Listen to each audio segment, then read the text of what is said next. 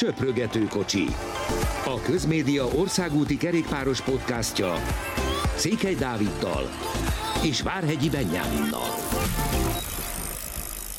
Nagy szeretettel köszöntünk mindenkit, túl vagyunk a Roubaix-n, és kell szépen lassan egy sorrendet felállítanunk így egyből a három nagy egynapos között, mert hogy nekem az a személyes véleményem, hogy ebben maradt egy kicsi, ugyanakkor meg megértjük, hogy a Roubaix miért a legkegyetlenebb az összes nagy klasszikus közül, de elsőként Beni kapja meg a lehetőséget arra, hogy sorrendbe állítsa a Milánó San Remót, a Flandriát, valamint a Pári Roubaix-t.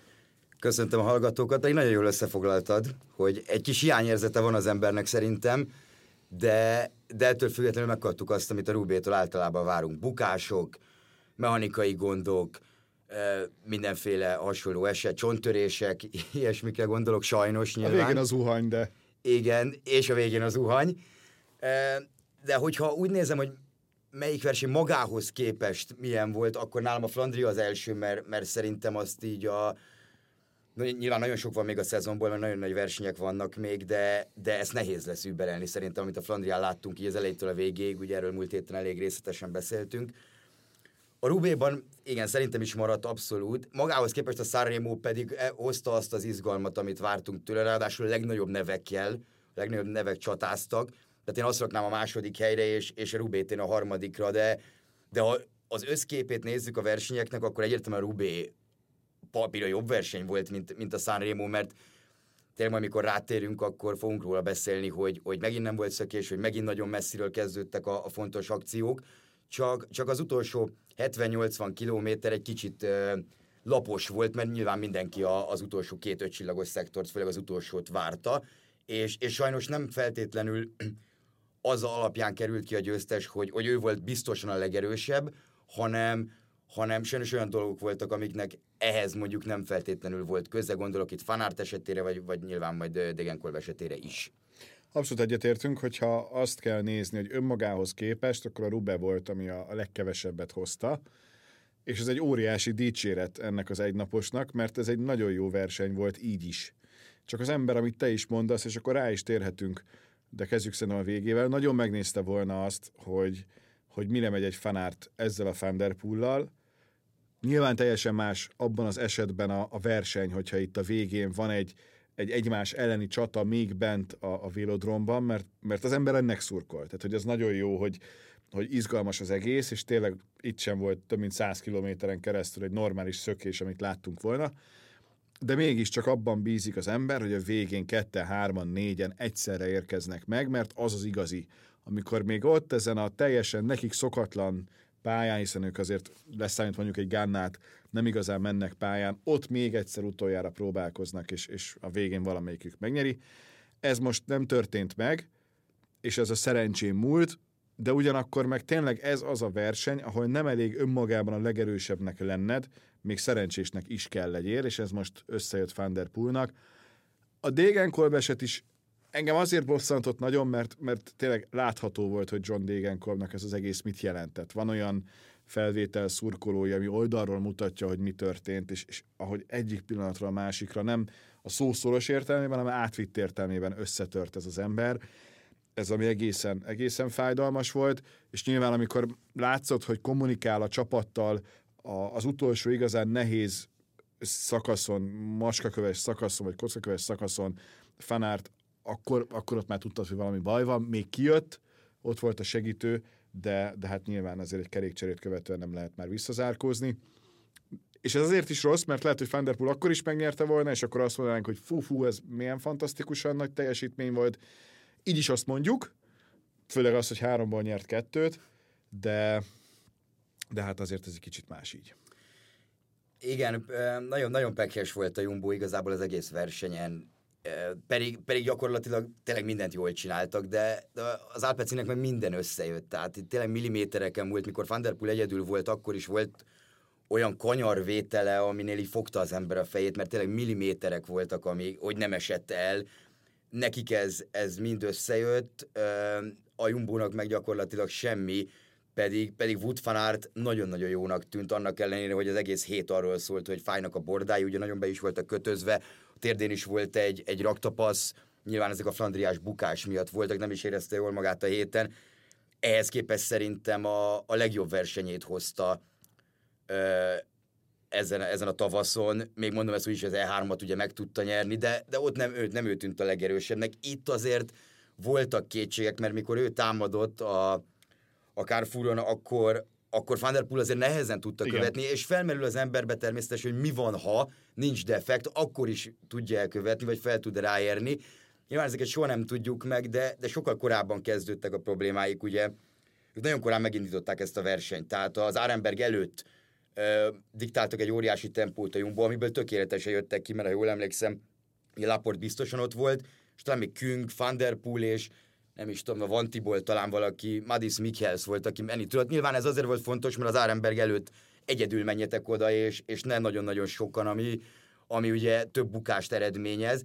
Majd utána a mezőnyből ugye Van Baarle esett egy óriásit, hát szegényről lehetett látni fotókat.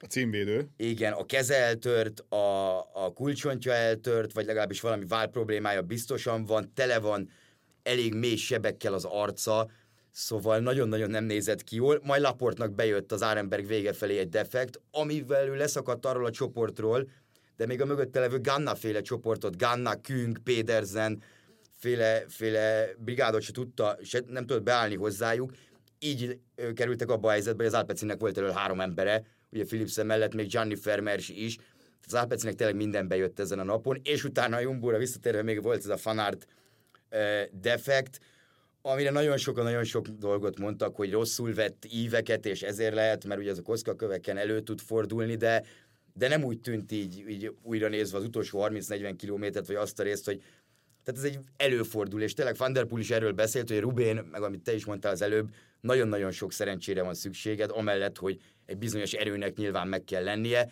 Ez az Alpecinnek megvolt, a Jumbónak pedig egy nagy egynaposon megint nem jött össze igazából, és sajnos most nem is magukat okolhatják, mint Fanart, hogy akkor a Flandrián leszakadt, a San Remón is Van der Poel egyszerűen jobbkor támadott, szóval nagyon kis dolgok döntöttek, és ezért sajnálhatja igazán a Jumbo Visma ezt a versenyt, mert nehéz azt mondani, hogy valamit nem csináltak jól.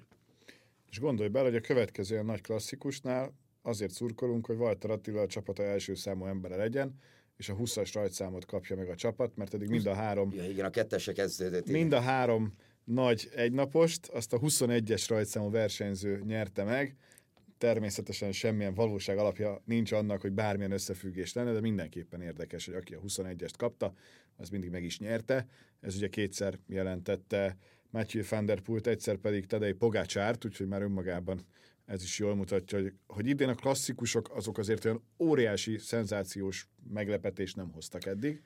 Vagy hát nem tudom, mondta, szerinted hoztak. Nem, pont ezen gondolkoztam, hogy a Roubaix-val kapcsolatban elmondtuk a múlt héten, mikor felvezettük a versenyt, hogy azért itt általában van a top 10-ben mindig egy olyan ember, aki a szökésből ott tud maradni. Most és nem volt. Most nem igazán volt, és tényleg itt főleg azt a fő hetest kell nézni, mert azért most a 8., 9., 10. helyek az már, ők már sokkal nagyobb hátránnyal érkeztek, meg nyilván voltak nagyon-nagyon jó teljesítmények, meg meglepő teljesítmények, de olyan kiugró eredmény, talán Lorenz Rex a Vantiból volt, aki bejött 10-be, de meg tényleg voltak ott páran, akik a nap elejé, idézőjelben nap elejé szökésből maradtak, azért az a 4 főt nem nagyon lehet annak nevezni. Jó, de hogyha azt nézed, nyilván az már előre látszódott, hogy itt azért... Hogy más lesz, igen. Más lesz.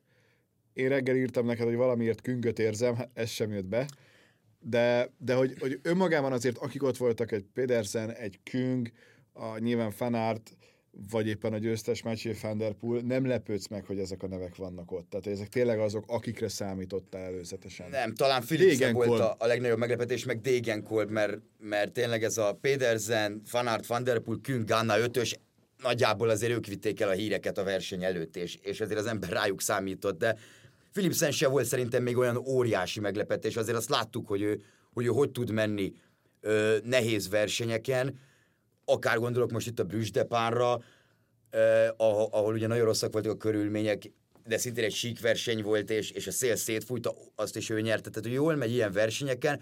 Most az, hogy második lett egy Roubaix, az lehet, hogy azért meglepetés, tehát nem azt mondom, hogy nem, de utána, ahogy a szituációk alakultak a versenyen, azért már gondolta az ember, hogy hogyha eljutnak a sprintig, akkor valószínűleg Jasper Philipsen, az bármekkora legyen a csoport, meg bárki legyen ott rajta kívül, azt meg fogja nyerni. És annyira erős volt, hogy ő tudott ugrani a Fanart támadásokra, ő mindig tudta tartani a lépést, és hát tényleg ott jött egy Pedersen, Küngöt, Gannát, Philipsen, igaz, elég simán, úgyhogy ő elmondta, hogy egyértelmű, hogy nem ő volt a második legerősebb, hanem Van der Poel, Fanart más szinten voltak, csak ugye itt nincsenek emelkedők, tehát nem igazán tudod azokat a fajta támadásokat megcsinálni, mint a Flandrián. Philipsennek nagyon kedvező ez a verseny, és abszolút szerintem tényleg favoritként fog visszatérni a következő időszakban. De az Alpecin egyébként fantasztikusan csinálta az egész napot, tehát ez nagyon ki volt találva az, amit ők összehoztak. Nem engedtek el egy nagy szökést, ugye az fontos volt, hogy ne legyen benne jumbós, tényleg 4 fő tudott elmenni, ami tökéletesen kontrollálható volt. Utána fontos pillanatokban meg ők voltak ott, szóval megérdemelten bulisztak.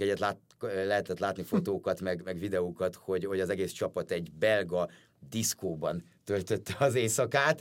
Nem mindenki Cameron Wurf, aki még lefut egy félmaratont egy Roubaix után, de...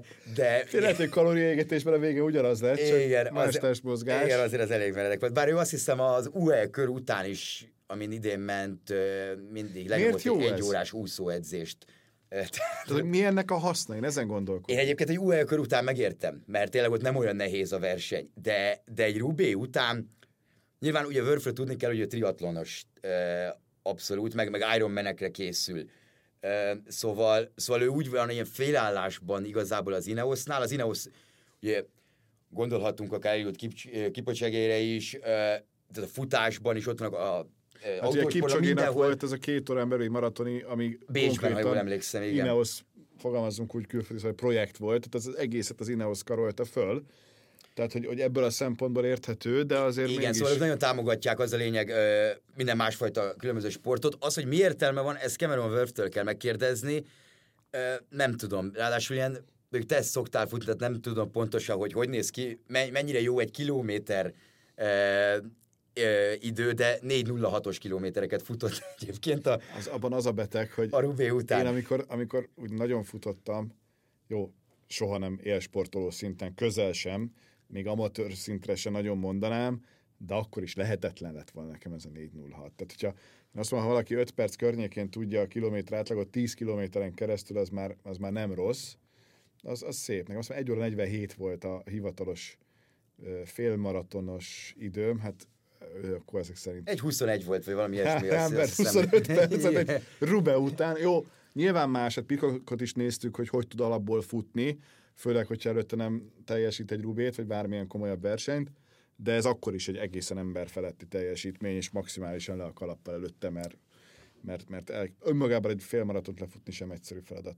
Igen, mondjuk nyilván limiten belül megérkezett, ugye a Roubaix-n azért meg szoktak érkezni a versenyzők limit után is, hogy a velodromon azt a másfél kört megcsinálják, most is volt 3-4 ilyen versenyző, de akkor is nyilván extra. Az Alpecint is megértem egyébként, hogy ők meg mentek bulizni, vége a klasszikus szezonnak igazából. Ennek a csapatnak. Kockaköves klasszikus, igen. Tehát itt most mindenki elmegy egy az őszintjükön szerintem hosszabb pihenőre, és hát ők fantasztikusan zártak. Szóval a Jumbo megnyerte, ugye 5 kockaköves győzelemmel kezdtek. Az E3, a Gent-Wevelgem, a Dwarzor-Flanderen, és előtte még ugye februárban az Omloop és a Kürne. Lehet vitatkozni, meg lehet diskurálni arról, hogy melyik csapatnak sikerült jobban, mert az Alpecin egyébként nyert 2 nagy egynapost, ugye második lett a Flandrián a Pogácsár mögött, és ezen kívül még ugye a Skel de Price és a Brüssel de Pans szintén bejött Philipsennek, mint győzelem.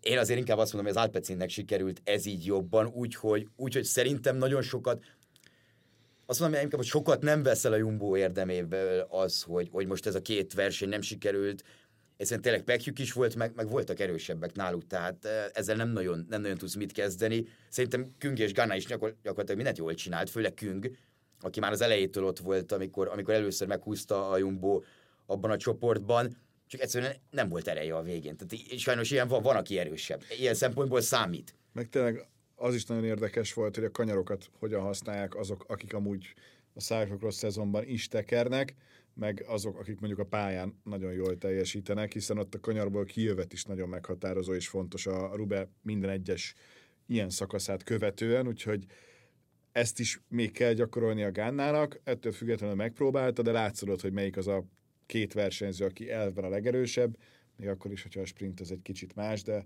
Fanartnak ugye két mechanikai problémája is volt, hiszen van, még előtte még 110-nél volt egy, az se volt, azt könnyebben megúszták egyébként, mint ahogy beszéltünk is akkor, hogy az tényleg kicsit ilyen végzetesnek tűnt, igen. Mert nagyon már közel voltak az Aremberghez, de nagyon simán visszajött, és utána ők mentek egyébként tempót.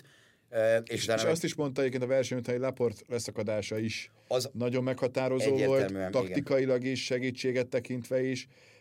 Ez most nem így alakult, de még mindig sokkal jobb a helyzet, mint a Quickstepnél, és szerintem azért itt a szódák Quickstepről egy picit beszéljünk, mert... Igen, a lezárásaként a kockaköveknek. Tehát, hogy ilyen rossz szezon szerintem még az életben nem volt Lefever aktuális csapatánál. Most pontosan emlékszem számra, de talán 11-ben vagy 13-ban volt, amikor nem nyertek. Most egyébként, ha megnézzük, és szigorúan a kockaköves versenyeket nézzük, és függetlenítjük a besorolásuktól, meg hogy melyiken milyen mezőny van, akkor egy Nokere kurszét nyertek Timmerlével, aki a legjobbjuk volt minden versenyt egybevéve ebben a periódusban, amit elég döbbenetes, tekintve, hogy azért egy Alaphilippe is komoly versenyeken ment, és a többiekről még ne is beszéljünk, meg volt egy harmadik helyük talán a Lampardtól a Bruges de Pannon, ami tényleg egy ilyen szelektív verseny volt, de azért ott azt eléggé elrontották, mert Jákobzának kellett volna sprintelniük. Nem volt szerencse a Quickstepnek nyilván, megint. Ahogy elkezdődött a verseny, Asgreennak volt az első szektorban egy nagyon rossz körülbelül mechanikai gondja, észszenes állnak is. 40 kilométer üldözés után visszaérnek. Utána Asgreen esett egy nagyon látványosat, meg elég nagyot, de neki nincsenek komolyabb gondjai. Ugye ez az Arembergen volt, a Fred Wright, Van Barle, stb. Bukás. Közben a Fanarberge is esett egy hatalmasat, de megint nem voltak elől. Tehát most ez Lefever mondta, hogy nem lehet két különböző évben ugyanazt a dalt énekelni, így volt fordítva, amiben igaza van, tehát nem lehet mindig erre fogni. Mondta, hogy lehet, hogy jövőre ilyeneket fogunk csinálni, hogy 2 hétre beköltözik mindenki egy szállodába, hogy ha valaki gyereke hazajön az iskolából, és valami vírust egyébként hazahoz, akkor ezt kerüljük el. Nyilván Lefever azért hozzátette, hogy a Jumbónál, csak a Jumbónak van több győzelme, mint nekik. Hát nem ilyen. Ebben a szezonban. Egyébként ő beleszámolta a ruandai kör győzelmet is, ahol Ethan Vernon nyert 2 szakasz, de az utánpótlás csapattal, tehát a development csapattal volt ott a Quickstep. Ó, neki is valamit a szponzorok felé fel kell mutatni, de ez nagyon kevés. De itt akkor picit rá is térhetünk szerintem a következő 1,5 hétre, hiszen jönnek azok a klasszikusok, amikben hegy is van, ilyen-olyan, meg nagyon sok, ez nagyjából a 3 verseny röviden összefoglalva, és azért talán most, hogy picit pozícionálja magát a Quickstep, és inkább Remco Evenepoel a főember, így érthető, hogy most a klasszikusokon, a kockaköves részeken kevesebb a siker, de csak akkor, hogyha a következő 10-12 napban meg jönnek az első helyek, meg a győzelmek, és nem tudom, hogy mennyire tudnak jönni. Igen, én is így gondolom, bár nem is feltétlenül csak Remco-ra gondolok, mert megint az lesz akkor tavaly, hogyha Remco adott esetben nyer egy Fleche-Wallont, bár nem, arra nem is megy, csak a Liège-re megy. Mondjuk nyer egy Liège-t, vagy Alaphilippe nyer egy Fleche-Wallont, amit most így nem lát maga előtt az ember, még akkor is, ha az tényleg egy 100%-os Alaphilippe-re van kitalálva az emelkedő, de azért valószínűleg lesznek elég erős riválisok, szóval lényeg, megint az, hogy Remco megmentheti a Quickstep-et. Nyilván most lesz azért egy Pogácsár ellenfél, meg lesz egy Walther Attila az ellenfél, és most majd amikor átérünk a baszk körre, nem túlzásból mondjuk ezt, de én nem is inkább rájuk gondolok, hanem szintén a baszk körrel kapcsolatos, hogy a Quickstep nagyon jól megy azért. A csapat nagyon jól ment azon a versenyen is. Győzelem nem jött össze ugyan, de minden nap csinálták a versenyt, és nagyon jó formában vannak azok a versenyzők, akik az Ardennekre készülnek. És ezt mondjuk láttuk a katalán körön is, bár az inkább a Giro csapat volt. Szóval más területeken a Quickstepnek azért jól működik. Nyilván ők 1-2 éve nem erősítettek a klasszikus sorba.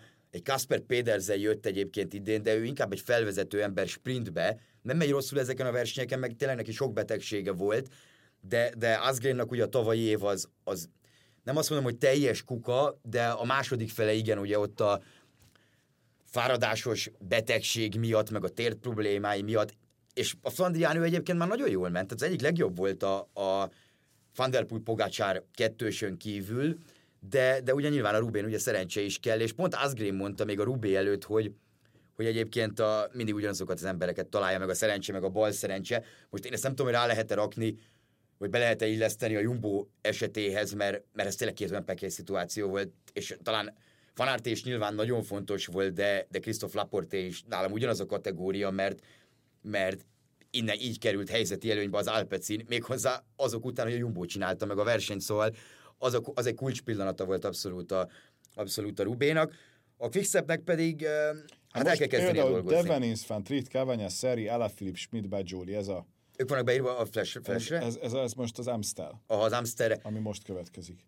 Tehát itt Alaphilippe esetleg, de amilyen formája nem tudom, van... Rémi Cavagna nagyon jól ment a baszk körön, Bajolinak is voltak jó pillanatai, szóval nem tudom... Nagyon nagy nyomás lesz nyilván a Quicksteppen, de a Quicksteppen belül is egyébként Julian Alaphilippen lesz óriási nyomás, mert ő meg ezt a szezont úgy építette föl, vagy hát ez volt a terv, amit ők januárban, meg decemberben hangoztattak, hogy idén akkor visszatérünk a kockakövekre, és a kockakövek lesznek fontosabbak, mint az Ardennek. Hát nem nagyon jött össze ez a flandriás dolog, meg az E3, meg a hasonló versenyek ugye Alaphilippnek. Nagyon messze van attól a formától, amit 2022 előtt láttunk, és jelen pillanatban az ember nem is feltétlenül biztos benne, hogy vissza fog térni valaha arra a szintre, amikor arról beszéltünk, hogy nagy ötös a kerékpársporton belül, és ugye ő volt az egyik, ugye Pogácsár, Roglic, Van der Poel és Fanart mellett. Most már ez nem az a szint. Na, de lesz a nyomás Walther Attilán, és akkor itt egy kicsit a baszk körre is térjünk rá. Azért kezdtük a másikkal, mert mégiscsak az volt hozzánk közelebb időben. Mert úgy lett 13., hogy gyakorlatilag a legfontosabb segítője volt Jonas Vingegaardnak, és mint hogyha a formája is napról napra egyre jobb lenne. Ráadásul most jön két olyan verseny, akár az Amstel, akár utána a Liège-Bastogne-Liège, amit neki is kitaláltak, mert hogy nincsenek ilyen hihetetlenül hosszú, nagyon meredek hegyek, tehát ő ezeket azért lehet, hogy meg tudja majd oldani, és nincsen olyan ember a csapatban, akit neki nagyon segítenie kellene. Igen, hát ti is, Benó, szerintem a másik kiemelt ember, akinek szintén fekszenek ezek a pályák, de hát látva Ati formáját, azért...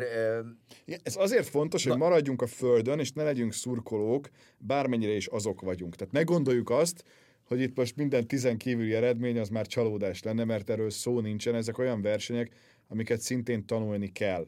Tehát, hogyha arról volt szó, hogy... egynapos versenyek. Hogy több naposokon indult, eddig inkább a csapatában, meg volt a Strade, akkor ezeket még mindig tanulnia kell, és ez első évben nem lehet semmilyen komoly elvárás, de az, hogy egyre jobb és jobb erőben van, az viszont szemmel látható, és nem tudom, hogy ennek mi lesz a vége, ezért vagyok rendkívül izgatott a következő 10 nappal kapcsolatban. Hát meg szerintem, aki látta a baszkört, és az abszolút izgatott lehet, mert ez tényleg egy olyan szint volt, amin Ati ment. Az egyik szakasz után meg is erősítette, hogy a legkomolyabb számokat hozza, mármint a wattokat tekintő, meg hasonlók, emelkedőkön, meg alapból is. És hát ugye a baszk kör az régen nagy tradíciójú verseny nyilván, de régen az Ardennekre volt egy felkészülés. Neki is egyébként ez volt most a fő feladata, amellett nyilván, hogy Jonas segíteni kell. De hát ezt olyan szinten megoldotta, tehát egy rosszabb napja volt, ha jól emlékszem, és az se volt igazán rossz. Igen, ezt azért mondjuk el, mert mi mindig szeretjük, hogyha a hivatkozások rendben vannak, hogy az Eurosportnak egész pontosan Bodnár Gergőnek az egész verseny után nyilatkozott egy hosszabbat, és abban elmondta, hogy egy olyan napja volt, ahol nem helyezkedett úgy, ahogy kellett volna. Igen, meg ott nagyon sokáig elvitte, jól emlékszem, a harmadik szakasz volt még szerdán, amikor volt a nagyon-nagyon sok kicsi meredek az utolsó 15-20 kilométeren belül, és ott tényleg emlékezhetünk, mert az elég emlékezetes volt, hogy ilyen 300-400 méterig vitte Jonas Vingegaard, úgyhogy nem kellett volna addig. És utána levő nap jöhetett ez ki kicsit, vagy talán az 4. vagy 5. nap, igazából teljesen mindegy. A lényeg, hogy aztán láttuk, hogy az utolsó nap megint mit csinált, és hogyha picit önmagába beszélünk, mint csapat a Jumbo-Vismáról, akkor hát ez a 6. szakasz szombaton, én ezt újra néztem, és És hát ez egy ilyen mestermű volt tőlük, ahogy ezt kitalálták. Ugye ez a baszk kör 6. szakasz mindig az, amikor egyrészt kicsik a különbségek, mert nem nagyon voltak hegyi befutók ezen a versenyen, tehát ugye rendhagyó útvonala volt, és nagyon-nagyon nehéz kontrollálni ezt az utolsó napot. Nem tudom, hogy amióta a szervezők kitalálták, hogy akkor egy ilyen rövid, nagyon-nagyon sok emelkedővel tarkított nap az utolsó nap, azóta csapat kontrollálta már le, aki a sárga trikóba ment oda. Tehát ez valami olyan taktikai megoldások voltak, hogy gyakorlatilag nem tudom, 40 kilométer után ezt a versenyt csak be kellett fejezni Jonas Vingegaardnak. Tehát a lényeg az volt, hogy Walther Attila és Stephen Kruijswijk, két elég komoly név, elment a szökésbe, egy nagyon erős szökésbe. Ugye Atti picit a Kábelinen megúszott, az emelkedőkön azért megúszott, és saját tempóba ment föl, de a lejtmenetbe visszaért, és volt elő 4 ember, akiből 2 jumbós volt. Ergo senki nincs értelme, hogy hátulról támadj. Nem is nagyon tudtak, nyilván tehát azért más kérdés, és majd nyilván rátérünk arra is, hogy Jonas Vingegaard mennyire volt erős ezen a versenyen, de ha nem lett volna ennyire erős, valószínűleg akkor is meg tudták volna védeni a trikót pont ezek miatt, mert minden úgy történt, ahogy ők azt kitalálták, és ez azért az egy dolog, hogy az ember nagyon jól kitalálja mondjuk a kocsiban, vagy előző nap az értekezleten, megbeszéléseken, de az, hogy ezt meg tudják valósítani így, hogy egyébként már kevesebben is voltak, mert Rohan Dennis pár nappal korábban feladta a versenyt, és az első szakaszon volt ő, nagyon-nagyon hasznos segítség, utána talán Lemirez adta fel a versenyt az utolsó napon, de 100 kilométerrel a vég előtt, tehát nagyon messze a céltól, és így meg tudták oldani, szóval ezt szeretném kiemelni mindenképp, hogy ez egy nagyon-nagyon okos húzás volt, és hát nyilván ilyen erős emberek kellenek. Movistar is egyébként hasonlót próbált, hogy tőlük Guerreiro volt elő, és utána ő visszamaradt Másznak, csak az a helyzet, hogy ugye Vingegaard jóval erősebb volt mindenkinél, ezért az nem volt ennyire látványos a Movistaré, pedig az is egy hasonló és ügyes megoldás volt. És akkor beszéljünk Vingegaardról is, annyit itt is elmondanánk, hogy Walther Attila megy az Amstelre, és utána Liège-Bastogne-Liège-re is. Köztünk van egy Fleche-Wallont, mindig extra, de arra majd jövő héten beszélünk, és az megint ilyen Milano San Remo, hogy a végét nézd, de hogy igazából nagyon várjuk, hogy a Liège-Bastogne-Liège neki hogyan sikerül, hiszen azt a helyszínen fogjuk majd végig szurkolni, és arról mindenféle fajta módon be is számolunk majd a Söprögető kocsi és a közmédia sportrovatainak lelkes követőinek, de akkor vissza egy kicsit Vingegaardra, aki azért szépen mutatja, hogy ez a tavalyi év az nem a véletlen műve volt, és benne van az a kannibál, mindent fölfalokféle hozzáállás, ami úgy tűnik, hogy a modern sikeres kerékpárosnak az első számú feladat, hogy meglegyen, mert az, hogy minden szakaszon ilyen éles volt, hogy mindegyiket meg akarta nyerni, hogy még volt, hogy neki kellett végigvezetni az utolsó kilométereken szökésben, és még akkor is ő nyert Landával szemben, azért az elég komoly. Igen, ez végig nagyon, nagyon durva volt, ugye a lejtmeneteket nagyon jól csinálta, ugye azért kicsit már így feledésbe merül, annyi minden történt azóta, pont egy hete volt az a lejtmenetes szakasz, ami nagyon sok versenyző panaszkodott utána, hogy ezt hogy lehet belerakni a végére. Ugye még a győztes is, ami azért egészen ritka, hogy azzal kezdi a győztes, hogy Ide Skelling, aki azért nem a top-top világsztárok közé tartozik, tehát nem hetente nyeri magát halomra. Pályafutás egyik legnagyobb győzelme után azzal kezdte, hogy egyébként nem érti az UCI-t, hogy ilyet, ezt hogy fogadhatták el, mert életveszély volt, és nyilván arra a szakaszra picit kitérve, még Vingegaard előtt csak annyi, hogy azért ugye nyilván nagyon sok szint volt itt minden nap a baszkörben, tehát 3000 méter fölött mentek az első napot leszámítva minden nap, nem is voltak egy nagyon-nagyon hosszú szakaszok, ilyen 150-160 kilométerekről beszélünk, de nem gondolt arra a szervező, nem gondoltak arra, hogy egyébként a mai mezőny, meg a mai színvonal, ahhoz már nagyon-nagyon meredek hegyek kellenek, hogy szétszakítsák a sort, tehát egy óriási sor érkezett, meg egy nem tudom, 60-70 fő szerintem egy olyan lejtmenethez, amiben 5 kilométer alatt van egyébként 30 kanyar. És egyből beesnek a célba, szóval azért az tényleg necces volt. Voltak is belőle bukások egyébként elég szépen, olyan hiszem Mark Solernek tört el valamelyik, legalább egy ujja, ha jól sejtem. De Vingegaardra visszatérve, ugye én azt jósoltam, nyilván ehhez Stephen Kruijswijk segített, aki a versenyőti közleményben szintén elmondta, hogy szerintem jobb formában lesz, mint a Párizs-Nizzán, de még a Párizs-Nizza után beszéltük, hogy szerintem azért nem aggasztó mondjuk az, ami ott történt. Mert a túra készül, és neki nem kell csúcsformában lenni most. Nyilván ez volt az utolsó Dauphinéra elmegy, ugye ezt kérdezték is tőle az utolsó szakasz után, hogy megye, mondta, hogy megy, de hogy nagy célt kérdeztetek, tehát a Tour. De ugye nagyon-nagyon jól ment, és az a durva, hogy ezeken a durva emelkedőkön, itt az Asturianára gondolok, a negyedik szakaszon, meg vasárnap, vagy szombaton, bocsánat, a Krabelinre és az Izuára, ha jól emlékszem, az utolsó emelkedőre, hogy nyilván ezeket mindig nehéz kiszámolni, meg ezt ők tudják max a csapaton belül teljesen pontosan a számokat, hogy mennyi erőt adott le, de hogy ez ilyen, amiket a neten lehetett olvasni, például az utolsó nap, ő egy all-time, tehát minden idők top 20-at ment, olyan watt per kilót adott le elvileg, nem véletlen, hogy nem volt ellenfele. Tehát a többiek is nagyon durva számokat hoztak, csak így nagyon simának tűnt a verseny.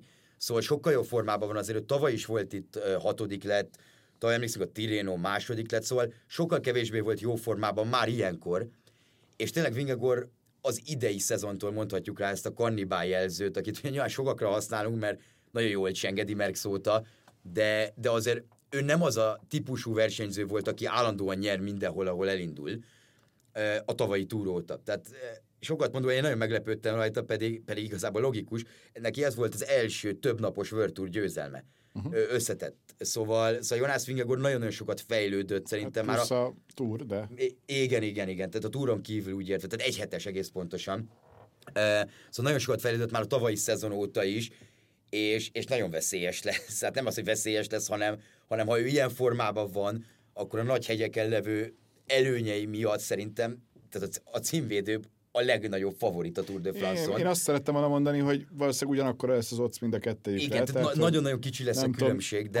Háromfél mind a kettőre többé-kevésbé. Így van, mert hihetetlen, hogyha tényleg csak megközelítőleg olyan erőt adott le, ugye ilyen 7,4-7,5 watt per kilogrammos adatokat hoztak le a neten, amiket mindig nyilván a helyén kell kezelni, mert ezek leginkább becslések, de akkor is azért ilyen közel, vagy hát ilyen szinten nem nagyon jártak mostanában versenyzők. Szóval ez nagyon érdekes lesz. A legjobb, pályafutása legjobb 15-20 perces emelkedőit hozta számukban. Ez teljesen biztos, ami azért elég ijesztő tekintve, vagy mondjuk hogy mentő felfele tavaly a Tour de France-on. Kár egyébként, hogy őket annyira sokat nem látjuk, mert az ember nézni őket még inkább, de nyilván ezáltal lesz egy Tour de France is kiemelkedő. Igen, bár még mindig jobb szerintem, ezen én is gondolkoztam, mint Pogácsár és Roglic, akik látványosan kerülték egymást, a túrokat leszámítva, azért egy évben tehát tavaly láttunk mondjuk, ha most a többnaposokra gondolok, a tavaly Tirrenóztak, idén Párizs-Nizzáztak együtt, szóval legalább van egy olyan nagy verseny, amin őket látjuk, mert ahogy Pogácsár nagyon berobbant, onnantól kezdve azért nem nagyon mentek ők egy versenyen Primož Rogliccal. Benne van. Hétvégén Amstel, de van hétközben egy szicíliai kör, ami nekünk abból a szempontból fontos, hogy ott látjuk Vetter Eriket, és a Brabant nyilon meg majd figyeletjük Peák Barnát, tehát hogy azért vannak bőven magyarok ezen a héten is, de Erik formája egy picit, és egészsége aggasztó, mert hogy nem volt teljesen tökéletes az elmúlt időszakban, ami viszont már az egyre inkább közeledő Giro szempontjából is fontos lehet. Igen, hát jó jel mindenképp, hogy elindul ezen a versenyen. Ugye ez még nem volt biztos itt a hétvégén, amikor Erikkel tudtam beszélni, és mondta, hogy hát igazából nagyon elég megbetegedett, szóval még akkor, amikor utána beszéltem vele, akkor még kérdéses volt az, hogy ő indul-e. Ma ott van a rajtnál, és hát papíron ez az utolsó verseny a Giroig. Jól tudom, még egy Asturias van neki talán beírva, az egy hát nem akarok hülyeségülni, 2 vagy 3 napos verseny, tehát azért nem a legkomolyabb. Tartalékként van egyébként oda beírva. Nyilván a legfontosabb, hogy semmi baj ne történjen vele, ne legyen bukás, ne legyen olyan, ami hátráltatja a felkészülést. Ugye a Szicília egy 4 napos verseny, tehát pénteken van vége, ami azt jelenti, hogy onnantól kezdve, hogy vége ennek a versenynek, 3 hét múlva kezdődik a Giro d'Italia, ami már nagyon-nagyon kevés idő. Nyilván ebből szerintem még lesz egy 1,5-2 hét a magaslaton, és akkor utána pedig irány Olaszország. Minden esetre ezt a versenyt már önmagában a táj miatt is tényleg érdemes nézni. Ez teljesen biztos. Egyébként azt azért hozzátartozik, hogy Eriken kívül 2 magyar még lesz. A mezőny legidősebb, vagy inkább úgy fogalmazok, legrutinosabb versenyzője Kusztor Peti is ott lesz a Novo Nordiskból, és Leopold Zoltán, ugye majd mind a ketten itt lesznek a Tour de Hongrin.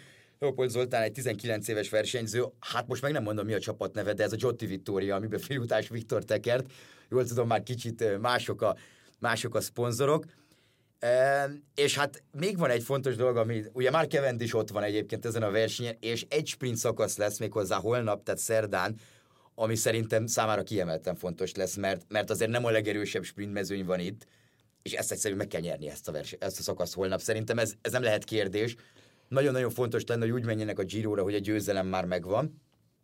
Itt az Calder Price-on egyébként nem nézett már ki rosszul az a csapat, és ott azért nagyon-nagyon komoly sprint vonatok voltak, meg sprinterek. Az a nem hivatalos sprinter világban. Igen, bár ezt mondjuk az UAE körre, ezt mondjuk a Brüssel-Pánéra, ha nem fúj a nincs szél, meg eső, szóval sok ilyen verseny van, ami semmi nem történik. És össze is akad egyébként olyan. Igen, semmi nem történik, és aztán van egy sprint. Na most, igen, ez a sprint világbajnokság. Volt az a belga, amikor egyik nap egyik oldalról mentek a másikra, aztán másikról egyikre, az is ugyanez volt. Igen, semmi nem történt, de végig is. Szerintem, hogyha már, vagy ilyet is lehet szezon végén, hogy a legunalmasabb verseny, az nálam egyértelműen a Milano-Torino eddig ebben igen. a szezonban. Szóval abból is, hogy sokkal, hogy a San Remo előtti szerdán, az is egy ilyen felvezető versenye.